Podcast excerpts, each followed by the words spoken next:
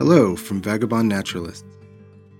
My name is Tim Giller, and this is from October in Giant Forest.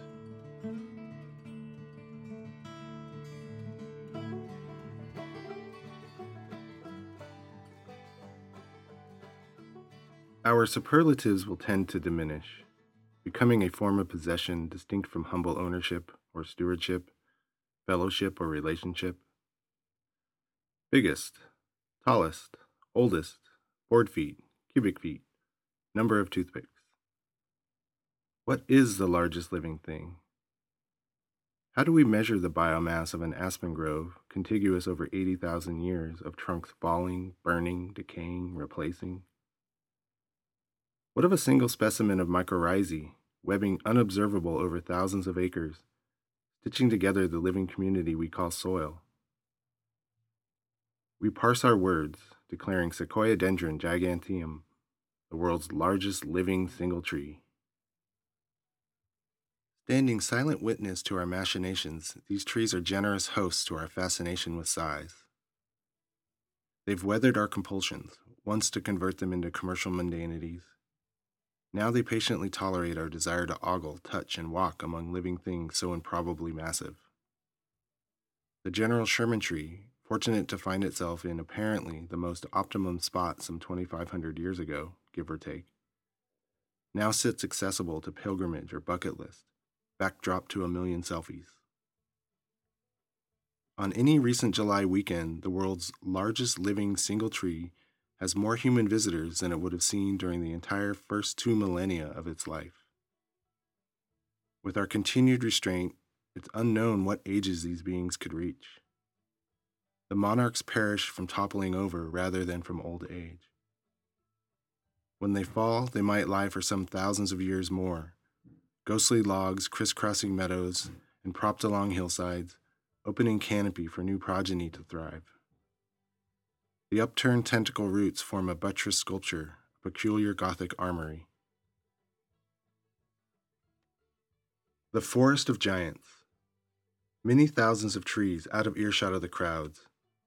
They spend many months of silence, days with a muffling blanket of snow. At a bend in the trail or cresting a gully, my next favorite tree is revealed.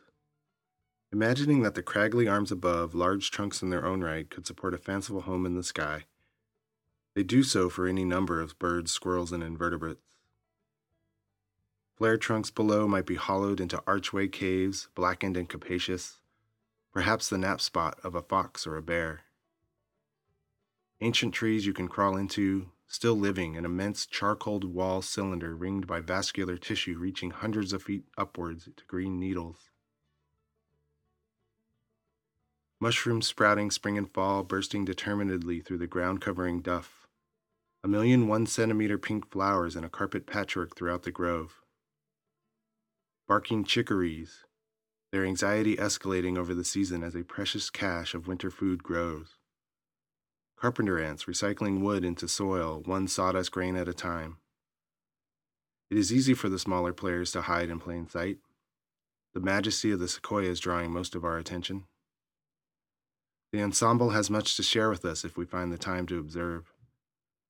This story unfolds temporally. Fern fiddlenecks expanding in spring, creating a dense hemline of green throughout the summer, fade into a crisp field of yellow before succumbing under the first snows. Scale has a long gradient here from microbe to monarch. The grove is animated daily by birdsong and reverberation of drumming pileated woodpeckers. We set out to locate the tallest giant sequoia, aware that we wouldn't succeed, or rather that if we did, we wouldn't really know. The tallest in a sea of tall trees is unknowable from casual ground level observation, and this tree is unmarked. We know it is along the creek, and the visit, wandering with mild intent through trailless forest, is reason enough to go. Following a side drainage, picking our way through thickets of dogwood, some still carrying red fruit, and all full of leaves yellow and pink, we come to a confluence. Autumn light and the hint of smoke from a nearby wildfire filter warm, dappled reflections onto a perfect summer swimming hole. The copse feels lost to time, And maybe this is how we lose track of time. Picking our way around, looking for surprises, participating in the conversation displayed before us.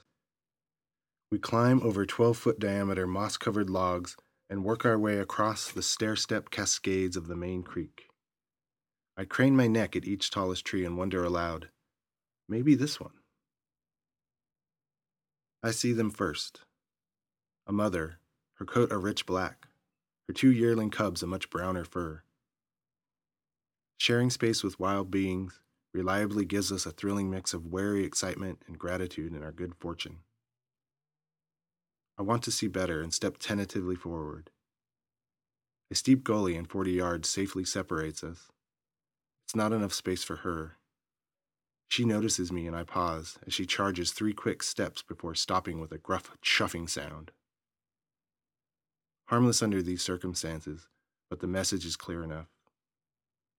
My awe rises noticeably, and we watch each other, motionless, for a long few moments before she turns to follow after her cubs that have continued on, seemingly unaware of the interlopers. It is a beautiful family, perhaps preparing for a second winter denned together before mother sends them out on their own the following spring. The forest has plenty of room for us to find another way up the drainage, and we move wide around them.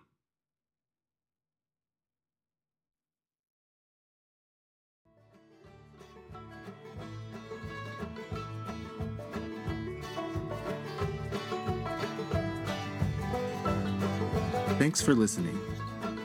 The music is A Stranger's Map of Texas by Michael Chapman and the Woodpiles. And to learn more about us, visit vagabondnaturalist.com.